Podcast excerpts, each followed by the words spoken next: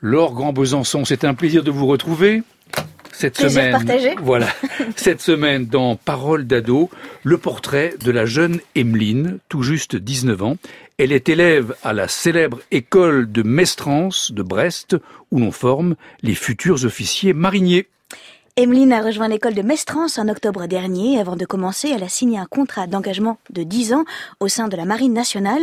Lorsqu'on se trouve comme elle au bord au tout début de sa vie, 10 ans tout de même, ce n'est pas rien. C'était une évidence de faire 10 ans. Dès que je me suis, j'ai voulu commencer à faire mon dossier pour entrer dans la marine nationale. Pour moi, c'est j'allais continuer dans la marine nationale, passer des grades, pourquoi pas finir officier, donc pourquoi pas lieutenant ou capitaine de corvette, euh, ce genre de choses. Je suis très déterminée.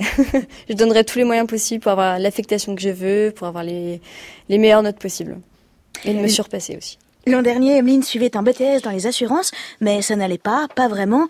Quelque chose clochait, ou plutôt manquait, alors elle a changé. J'ai envie de donner du sens en fait à, à mon engagement.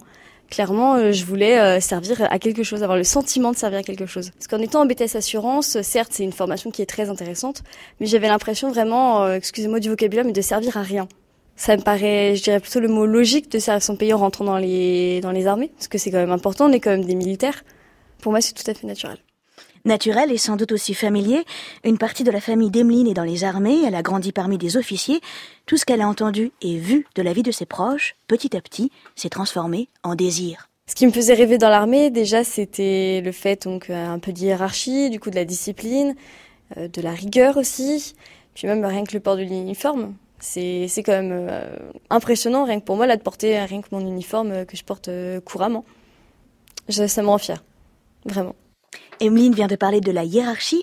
Tiens, arrêtons-nous quelques instants sur ce mot. Il faut pas euh, contrer la hiérarchie, il faut avancer avec. Si on est contre, ça veut dire qu'on ne veut pas suivre les règles en fait. Donc euh, soit on l'accepte maintenant, soit on la refuse et les portes sont grandes ouvertes euh, pour retourner dans le civil tout simplement. Parce que de toute façon, si on ne supporte pas la hiérarchie, on n'a rien à faire dans...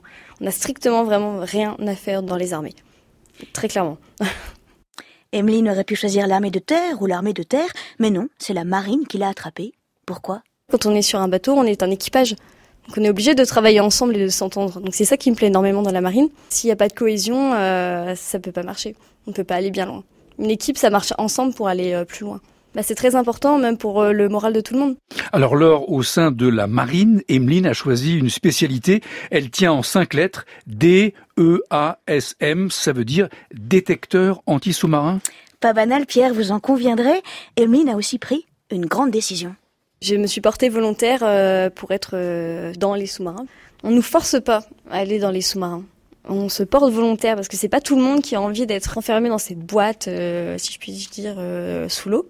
On ne voit pas la lumière du jour, donc on est souvent euh, limité à notre, lumière. C'est une, ce sont des lampes qui passent de lumière euh, blanche ou jaune pour la journée et à rouge la nuit. Donc on n'a pas de nouvelles non plus de nos familles parce que les sous-marins euh, souvent ne font pas d'escale. Et actuellement, sur les sous-marins, il n'y a que trois femmes officiers qui sont à l'intérieur de ces bâtiments. Ça fait pas beaucoup quand même. Pas beaucoup en effet, mais la situation visiblement est en passe de changer.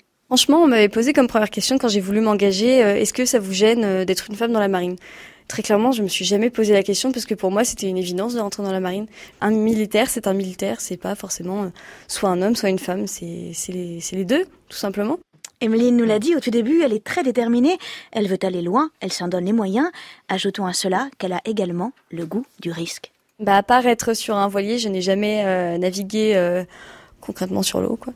J'ai pris un sacré risque quand même euh, de rentrer dans la marine nationale sans forcément euh, avoir euh, navigué, mais il y a des gens qui viennent de toute la France, qui peuvent très bien venir de Paris comme d'Alsace, ils n'ont sans doute jamais vu de bateau de leur vie, ou même ne serait-ce que l'eau.